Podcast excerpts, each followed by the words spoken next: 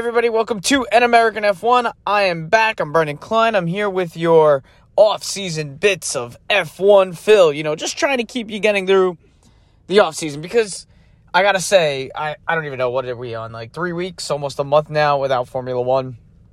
And my Sundays, yeah, there's football, yeah, there's the World Cup, and oh man, to the people that are listening, if you're listening from England, I'm really sorry. Tough game, you know, France just looks undefeatable in that World Cup.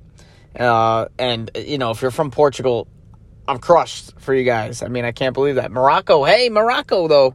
Props to Morocco for making it into the World Cup. But, you know, the World Cup has kind of been satiating my Formula One absence. But, uh, I gotta say, you know, you would think the F1 offseason really never surprises us, right? Like, even when we think that there's not going to be much going on with the F1 offseason and with everything that happened during the season that fell into silly season, you know, drivers going different places, team principals now going different places. We last left off with Matteo Binotto leaving Ferrari and who's going to replace him. It's looking like it's going to be Fred Vasseur from Alfa Romeo. And this week was no exception. You know, we were still filled with F1 news and it just just doesn't go away. Probably one of the big things that we're going to start off with. First things first, if you were looking forward to watching the Chinese Grand Prix next year, that is off the table as China's uh, I believe it's called their zero COVID policy has basically eliminated the chance for China to host another Grand Prix. And that looks like a Grand Prix that is, you know, gonna be dead. It's it's not going to exist unless something changes drastically. But with all the schedule changes that we've been seeing over the past couple years, track additions, things like that, you just can't afford to keep canceling your Grand Prix, and China is going to lose out on another one. We haven't been there since 2019, and we're losing out on it again. It looks like some tracks in the running are Istanbul, which would be great. I would love to see Istanbul back there. Portimao, I am not a big Portimao fan, so I would really like to see the replacement for the Chinese Grand Prix go to Istanbul. I think that is a great venue for a race. We've had many of the good races at Istanbul. We had the rain race that one time. I think we both had like kind of semi wet conditions both times, right? Of course, the first one was a little more interesting because we had that whole tire situation. Tires were getting absolutely shredded, but nevertheless, yeah, China not having a Grand Prix yet again for the third year in a row. And you got to feel for it because it's a big market. You feel for someone like Zhou Guan Yu, too, who just wants to race at his home Grand Prix, one of the first Chinese drivers in F1, and actually the first Chinese driver in F1 full time. And he's not getting a chance to race at his home Grand Prix. And it's, it's, uh, it's sad. It's sad, and, you know, it, does suck. It, it actually sucks, and it's unfortunate. But we're not going to have the Chinese Grand Prix, which means it'll be replaced by something else. And just hopefully that the venue we decide to go to for Formula One is a good one. Like maybe something like Portimao or Istanbul. Will be very interested following that to see where that venue actually ends up. Of course, next year again we have an expanded schedule. We're going to 24 racetracks. Insane, 24. I I just it still blows my mind when I say that. Just thinking about how the F1 calendar has radically expanded since in the last 10 years, you know? So 24 venues, 24 different tracks. It's going to be interesting. It's a 24 race calendar, a lot of travel, very controversial, but looking forward to it. I think we'll have many good races. Other than that, the biggest news probably this week in Formula One was, and this shocked me. This was this morning. I was, I'm not gonna lie, I was going to the bathroom. I, I opened up my Twitter feed, and I'm looking through the news, and I see Jost Capito. Is it Jost Capito or Jost Capito? Either way, Jost Capito. I'm gonna say Capito. All right, I'm gonna say Capito. Uh, one of my favorite team principals too. Jost Capito from Williams, out. He's out. He's done. He's not going to be with Williams next year. And it, it kind of surprised me because I felt like Jost was a strong team boss. And yes, you could say Williams had a terrible season this year, but I mean, if you look at the bigger picture, right? And yeah, they had a weak car, but Alex Albon got in the points. We had that Nick de Vries point appearance. I don't think Williams was. How should I say it? As obviously that car was a piece of trash, like usually near the back of the field, but and Alex Albon got a lot out of that car, and obviously Nick Latifi just was not up for it, but it just surprised me that I felt like Jost had a good attitude when it came to organizing that team and really I think he was in a position to elevate it. And I think I guess based on last year you would say Williams had higher expectations and of course we have those American investors Dorilton Capital who were probably expecting better results from their team. But I don't think I was just shocked. I felt like Jost was in a good position with that team. I felt like even though the results weren't there for Williams this year, I feel like he was taking that team in the right direction. And me seeing this morning that he was gone completely shocked me. And along with, I believe, their technical director. And I guess that does go into relations with their with their performances this year, which I guess in some degree tells you where, which is a good sign, I would say, actually.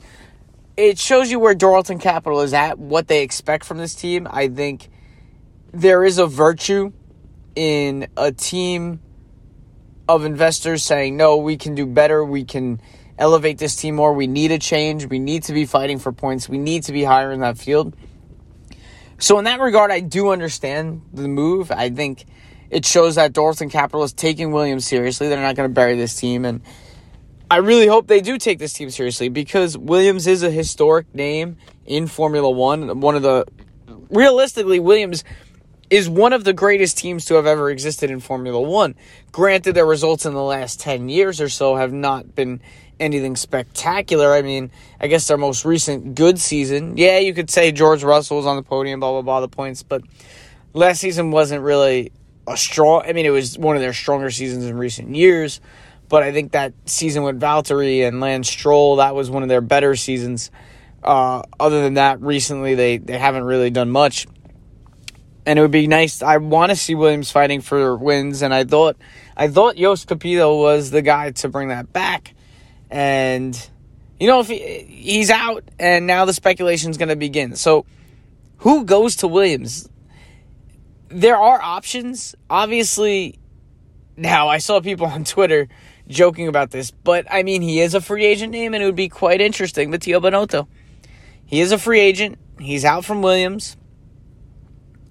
Would he go there though? Like, that's what I wonder. Would he? And imagine, right? So we talked about last time how Matteo Binotto is a strong engineer. He has a strong history with Ferrari and designing good cars and contributing greatly to that team's success. Would he be a useful asset at Williams? Obviously, he would. He would bring those talents to Williams. And for a struggling team, it is an intriguing option. I don't think.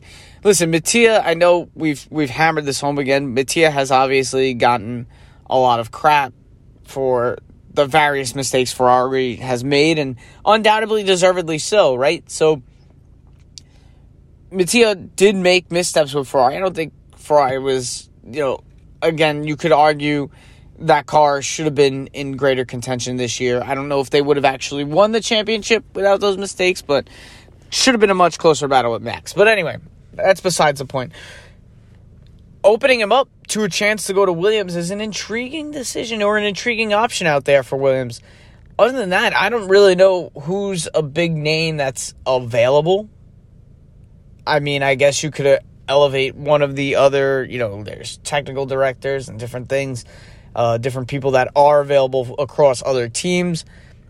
So Williams has to see what their options are. Apparently, apparently this Jost Capito firing or resigning or disagreement over him or releasing him was discussed as early as like summer. So he knew he was out of a job since the summer, and it's just kind of interesting that Williams uh, made that decision. And I'm again, I don't like in my mind. I don't think Jost was a bad team boss, a team principal. I think he was a guy who kind of said it like it was. He expected good results. He he wanted to drive that team in the right direction, and it's it's a shame to see him at least leave Williams. Now the question is, will he leave the paddock? And an interesting thing, obviously, if Fred Vasseur is going to go to Ferrari, that means there will be a positioning opening up at Alfa Romeo. And with the Audi connection, of course, Jost Capito is a German. There's that Audi connection there. So maybe he's going to go and slide over to that team as a team boss, which could be another intriguing option for his career. I, I think, again, I think he would be a good team boss for one of those developing teams like an Alfa Romeo going to Audi. And it's just interesting to see what will happen in that regard. So, yeah, Jost Capito out from Williams, definitely a shocker to me. I don't know if it was a shocker to you guys, but I was literally reading that this morning and I was like, wow, like, did not expect it.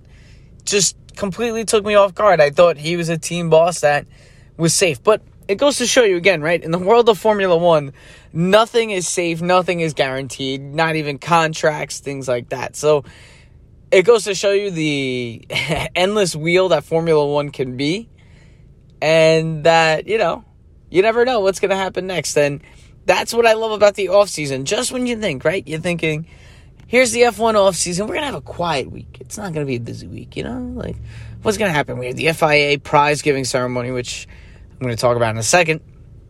So we have the FIA prize giving ceremony, you know, little news, you know, drivers doing their little things, their little PR appearances. Of course, we had Red Bull with their Milton Keynes little festival to celebrate their win. Nothing really weird there. Daniel Ricciardo showing up on a big screen to thank Red Bull and give them a little props. He's already settling into his PR gig there, it looks like. Oh, and actually, I saw that reminds me, speaking of Daniel Ricciardo, last week, I believe, I talked about maybe seeing Daniel Ricciardo in a one off thing with, uh, you know, NASCAR or endurance racing, blah, blah, blah, blah, blah, right? And what was I going to say? Oh, and now there are reports that he's linked with some kind of TV gig, possibly. And I think it was floating around with U.S. connections. I just don't get why he keeps denying a NASCAR gig, though. Like, I thought that guy loved NASCAR. I don't know why he's, de- but maybe he just wants to be away from the cockpit for a little bit in competition sense. Maybe he just wants a little less pressure, wants to live his life, and I'm not going to knock it. Uh, speaking of which, there was actually I don't know if you guys follow this. There was IMSA testing, so the 24 hours of Daytona was getting some of their testing going. I forgot there was somebody. Well, oh my God, K Mag, K Mag and his father, Jan Magnussen, Jan Jan Magnussen, Magnussen, Jan Magnussen had literally just raced in the Gulf 12 hours at Abu Dhabi and they finished P7 in the GTP3. And you know what's funny? I know Jan Magnussen is really young. I think he was like 19 when Kevin Magnussen was born, but dude looks younger than some guys. He looks younger, almost the same age, if not younger, than Kevin Magnussen himself. So I don't know. It's just one of those things that mind blew me there too as I was watching. I'm like, dude, this guy is young and I think we knew that already, but whatever. uh, but yeah, when we're getting to was there was there something else I saw with Formula E? Who signed with Formula E? Someone signed with McLaren in Formula E. I know McLaren's got their whole Formula E team figured out, and I thought there was an interesting name up there um, with their Formula E team, and this is going to drive me nuts now because I was literally just looking at it the other day and uh, oh, Jake Hughes, that was a big one. Jake Hughes, that's right. I forgot about that. Yeah, Jake Hughes joining Formula E with again McLaren. Um, I think that's pretty interesting. Jake Hughes, Rene Rast, right? Like so, McLaren really just getting involved in all kinds of things now. Like between Formula One, Formula E, they got that little Extreme E series going. So McLaren just hitting all the cylinders right there. But yeah, so this week was also the FIA prize giving ceremony, right? So, you know, the FIA prize giving ceremony, Uh, usually it's kind of boring. I enjoy it. I didn't get to watch the whole thing this year, but sometimes there are things that happen during the ceremony when the FIA and team bosses and all these people get together and there was this awkward exchange between Christian Horner and Ben Sulayem. Ben Ben Sulayem. And I don't know what it was. It just, you know, it's funny because I don't know if it's just Christian Horner being Christian Horner and but I it was really weird that the FIA president decided to like take a stance and talk about Japan and mistakes being made and the teams making the rules. And it was just so weird that that came up. And I don't know, I don't get it. It was like it almost made you feel like it almost like like why did maybe I, I don't know what was going on, but it's like Red Bull wants to show and listen, I'm I'm not I don't think there's any big FIA conspiracy to hand Red Bull championships, blah blah blah blah blah. Like I know there's that whole F1 iceberg theory, you know, and we could go on about that. But Red Bull tries to portray this image that they're doing everything by the book and and then you have this exchange which does not help that case. Like what it's so it was so weird, it was off base and I, I didn't get it. And me, as just a Formula One fan, I'm like, what is going on? It's one of the weirdest things I've ever seen.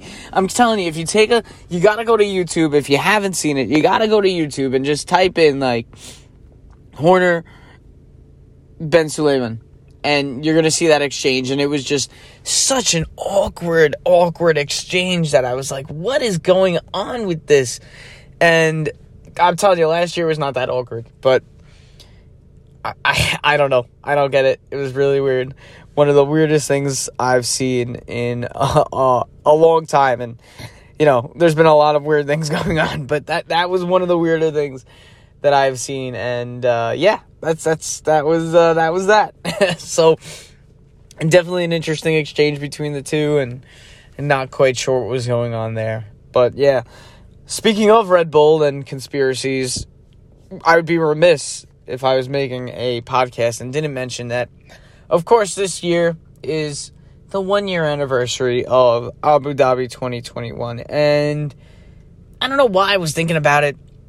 And again, like, I was just thinking back to Abu Dhabi, and I don't want to be stuck in the past. I think we as a sport need to move forward. We need to learn from Abu Dhabi. We don't want to make those mistakes. And I was just reflecting on the fallout from that and how it really was one of the stranger moments in the sport, right? And listen, you could say what you want. Formula One, yeah, has had many strange moments. We could probably make at least a decent list of weird things that have happened in the sport that you could argue were not so much fixing, but shady moments. And of course, Abu Dhabi definitely ranks on top of it. But I was thinking, like, how much did, like, you know, this season was supposed to be one that, you know, we said without um, Michael Masi that there was going to be a little more stability, a little more control of decision making. And to me, I just I feel like as much as we tried to make changes in Formula One this year, the changes really there was still a lot of controversy this year. Uh, even like crowning Max champion took a little while to figure out. It was just still the inconsistency. So yeah, there is. I don't know if I was just thinking about it because of all the VAR with you know FIFA now and watching the World Cup and I don't know. Somehow I was just thinking about officiating in sports, the track mark, like the whole, you know, review of everything, the race directors, race control, and we can do better. I think as as a sport, you know, if you look at all the technology that soccer's using now. And even when it comes to something like we can't even agree on track limits. How are we supposed to agree on so many other things that go on in the sport? And there just needs to be more consistency. I want to see that next year. I'm just tired of not seeing consistent rulings. I don't know. It's just just give me some consistency with officiating. But yeah, I mean Abu Dhabi still a year later, it's still like in the moment, again, I thought in the moment it was a, it's a, such a shame because if only that moment happened organically you know, let's say Nick Latifi had the safety car, everything went by procedure. Ferrari makes a strategy miss call, and it puts Max on fresher tires. If that happened organically, we're talking a whole different narrative. And you know, just really reflecting on it, it, it just leaves you with like, it was so weird. And a year later, I think the wounds are starting to heal a little. People still don't forget about it though. I mean, and obviously so. And I know I think if you're, you know, Mercedes, you do still feel like it was robbed from you and we've seen that sentiment. Lewis has mentioned it before, you know, that sentiment is definitely still there. But again, I think for the sport, for the teams, we definitely need to move forward. We need to move forward and, and make the sport better more consistent and really learn from Abu Dhabi, not not really dwell on it too much. But it, it was an unfortunate moment. I think it's it's one of the dark spots on the sport still, and it leaves a stain in the sport, leaves kind of this weird feeling in some people's minds, and I, I don't blame them I if I was a Mercedes fan, if even if I wasn't a Mercedes fan, and, I, and I'm not really a big Mercedes, I love the Mercedes team in terms of how they operate, what they do. I think they're undoubtedly one of the greatest teams to ever exist in Formula One. Uh, but I mean, I'm not like a Mercedes fanboy or anything. I'm not a Red Bull fanboy. But just thinking back, like that team had the organization there. They had they had fought through that season. Much like it was kind of funny because Mercedes, kind of like this year, had to fight through to get to where they were in 2021. Obviously, 2022 to not the same extent, but they had a fight to get there, and and it and they had a dominant car in the end of that season, and Lewis should have been locked into an eighth championship, and he wasn't due to what was a huge, but I think also genuine human error. So, you know, we'll see. We'll see if things get better in 2023. And it was interesting because Toto Wolff, I think I was reading something, expects the field to be a lot closer. So that'll be interesting. I wonder, like, what teams are going to be more competitive next year. Like, I think there were a lot of disappointing teams, like McLaren disappointed, Aston Martin. I hope Aston Martin gets their shit together next year because could you imagine if Fernando is on the same quality of Aston Martin that we've seen the last two years. Like Fernando would not survive the whole season. I think if that was that, that I think he would ditch. It would be so toxic. I really hope for the sake of all those involved in Aston Martin. And listen, I love Fernando, but you know Fernando's not going to put up with a terrible team. So I really hope Aston Martin gets their shit together for next year because if not, it's going to be interesting to see that dynamic, and people will be getting fired. I, I'm telling you, I'm, I, that's a team that's got to improve next year. McLaren too, and it was funny because I was watching the WTF1 rate driver pairings, and it, it actually did get me thinking. Well, first of all, I know, say what you want about the Pierre Gasly Esteban Ocon thing. I feel like the drama around that relationship is overhyped. I don't think we've seen any evidence really that I'm trying. Well, you know, Esteban is not the nicest of teammates. We've seen that even with Fernando. It seemed like they had this nice like father son mentor mentee relationship, and then obviously that quickly went sour the last several races.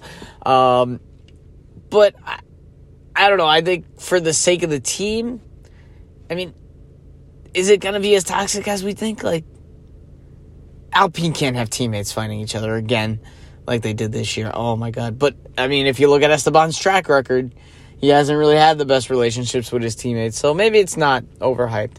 It was interesting. They were talking about McLaren though with Oscar Piastri and Lando Norris. If Oscar Piastri is as good as we think, I wonder how Lando's going to respond to that pressure. I like Lando's never really been I mean, I guess you could say with Carlos Sainz, he was kind of the number two, right? When him and Carlos were on the same team, but were they were they was like they were kind of almost equals, and Lando was already having the hype.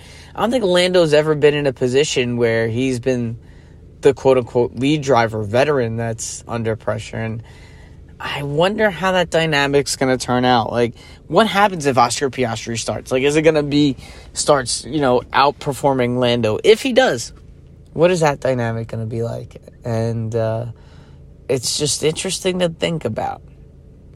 One of those things, it's like, will they get along? Will they not? But, yeah, I mean, I think it's going to be an interesting dynamic to play out. I think that, you know, um, we got to see how it goes. We'll have to see how it goes, what happens, things like that with those teammate relationships. But yeah, I think I'm really hoping Williams improves. But now, like these teams, like what teams are going to regress? You think Red Bull with the the air tunnel time, they could possibly regress. I think Mercedes is going to be stronger. I'm, I'm just interested to see. I want to see what, what's going to happen with Haas, Nico Hulkenberg being back there's a there's a lot of question marks I feel like going into 2023. A lot of teams that flat out underperformed last year. We have a lot of new drivers coming in. We have Logan Sargeant, Oscar Piastri. That's kind of cool. Uh, Nico Hulkenberg, I guess he kind of counts as a rookie coming back, right? Nick de Vries getting a chance at Alpha AlphaTauri. So there's a, oh, that reminds me too. Yuki Tsunoda, Tsunoda, Tsunoda, uh, talking about there was something about how there would be no lead driver, and Yuki's like, well, whoever finishes better is going to be the lead driver. Well, Yuki, you better you better put yourself. Uh, I messed that up. Yuki, you better put yourself into gear because if you ain't performing well, that's going to be a horrible season. You better. Uh, poor Yuki, man. I hope he has a good season. But I know he's been working out, getting jacked. He doesn't have Pierre anymore though, and AlphaTauri really needs to do better because they had a horrendous season last year.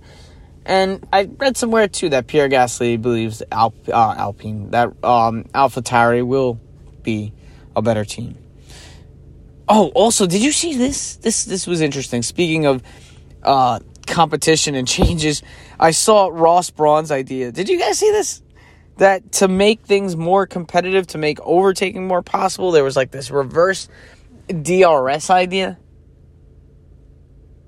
I don't understand it. Uh, apparently, it was something where I was trying to read about it. It was basically the lead car, in some ways, would be hampered. It had to do with like lessening downforce in turns, maybe something like that. There were all these different DRS alternatives, I guess, which there what DRS this year was really overpowering. I mean, listen, we don't want to see DRS overtakes too much, and I don't get why Formula One just won't implement something like what we see in IndyCar, a push the pass. Yeah, it's a little gimmicky, but I think that is cooler. I think it's more unique. It's it gives you more of a um, strategical viewpoint of when to pass things like that, and I think it works well in IndyCar. I think the problem with DRS is you get the big problem with me with DRS is the DRS train because then you get stuck in this loop where nobody.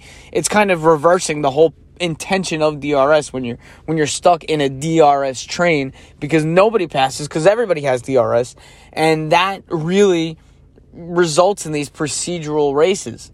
So I get Ross Brawn trying to think out of the box. I don't know if I like the idea of the lead car being hampered intentionally though that to me doesn't sound justifiable. To me, if you're the lead car and you're pulling away, uh, Formula One history has been a story of cars pulling away. There, there have been races won by 20 seconds, 30 seconds. Like there have been races won by incredible margins before. It's not that big of a deal to me. Like that's part of the racing experience. You know what? Make your car better. Make and I get it. Like we don't want to see that from a spectator entertainment point of view, but don't hamper the hard work of people who made a fast car. I like the other ideas, the budget cap ideas, the wind tunnel reduction ideas. I think that all helps in lessening the advantages of budgets and teams with unlimited resources. I don't like the idea of hampering a car that's leading. If you want to hamper, if you want to boost the car behind, like a DRS type of system, a push to pass kind of system, I'm all right with that. But don't hamper the car that's in front. To me, that's not racing. That's that's very gimmicky to me, and, and I'm not a fan of that. But yeah, that's my little off-season rant. I did see there was something else I was going to talk about. I'm sure I'll think about it next week. It was kind of cool though. I, I want to end on some positive notes instead of me ranting about DRS. I was looking at Instagram just before. You gotta give props. Say what you want. Like, I know he has his critics, but man, Lewis Hamilton. Sometimes you just see him post something, and you know, I know people don't like when he gets political, but it was really cool where he made this post about Lewis Hamilton and his brother Nick Hamilton. Who I don't know if you know, Nicholas Hamilton um, is disabled, right? I believe I forgot what he has I think it's um I want to say it's what what is it? It's um oh my god, this is to drive me nuts. Um but Nicolas ah he does have cerebral palsy, right? So of course, you know, sitting in even just to sit in an F1 race seat is very difficult, but it was pretty interesting today to see how Lewis Hamilton got Mercedes to basically um, get him to go into the sim at Mercedes, fit him in the seat, and dude, it was so epic for you know just a sweet brother moment to give him that opportunity. I I just I don't know, it was something that was beautiful to see on the timeline today. I saw that and I was like, man, Lewis Lewis just sometimes and again, say what you want. I know he has his critics. I know not everybody likes him, but let's let's get real. The only reason why people hate Lewis Hamilton is because he's a great driver. Michael Schumacher had his haters. Ayrton Senna had Ayrton Senna, eh, Ayrton Senna. I'm so bad at pronouncing names today. Senna had his haters, right? Because they were good. If you're good, you're hated. If you're bad, you're, you know, if you're the underdog, people want to see you win. That's what I'm saying. Max Verstappen now has his haters. You know, it's going to happen. It's bound. But Lewis, man, sometimes he's just one of the most genuine people you'll see. And it was just something cool to see on the timeline today. Really, really props to Lewis for doing that, man. Like, I don't know, cheered me up. Really was cool to see. Cheered me up on a cold Monday out here in New York. but anyway, guys, that's my little random off season bits for this week. I'll get back to you next week with some more off season bits. I wonder what news could happen. Maybe we'll get a hire. Maybe we'll get an announcement of Fred Vasseur to Ferrari. That will be, we'll all be so surprised. We're still waiting on, uh, now we got to wait to see who Williams replaces. We're still waiting to see if the rumor is true and Mick Schumacher will be a reserve driver for Mercedes. So, still a lot to go. The holidays are near. World Cup is almost coming to an end. We'll see who wins. A lot of games this week. So, keep enjoying this week without Formula One. Try to get your fix any way possible. And I will talk to you guys next week. Thank you for listening, and I'll catch up to you soon.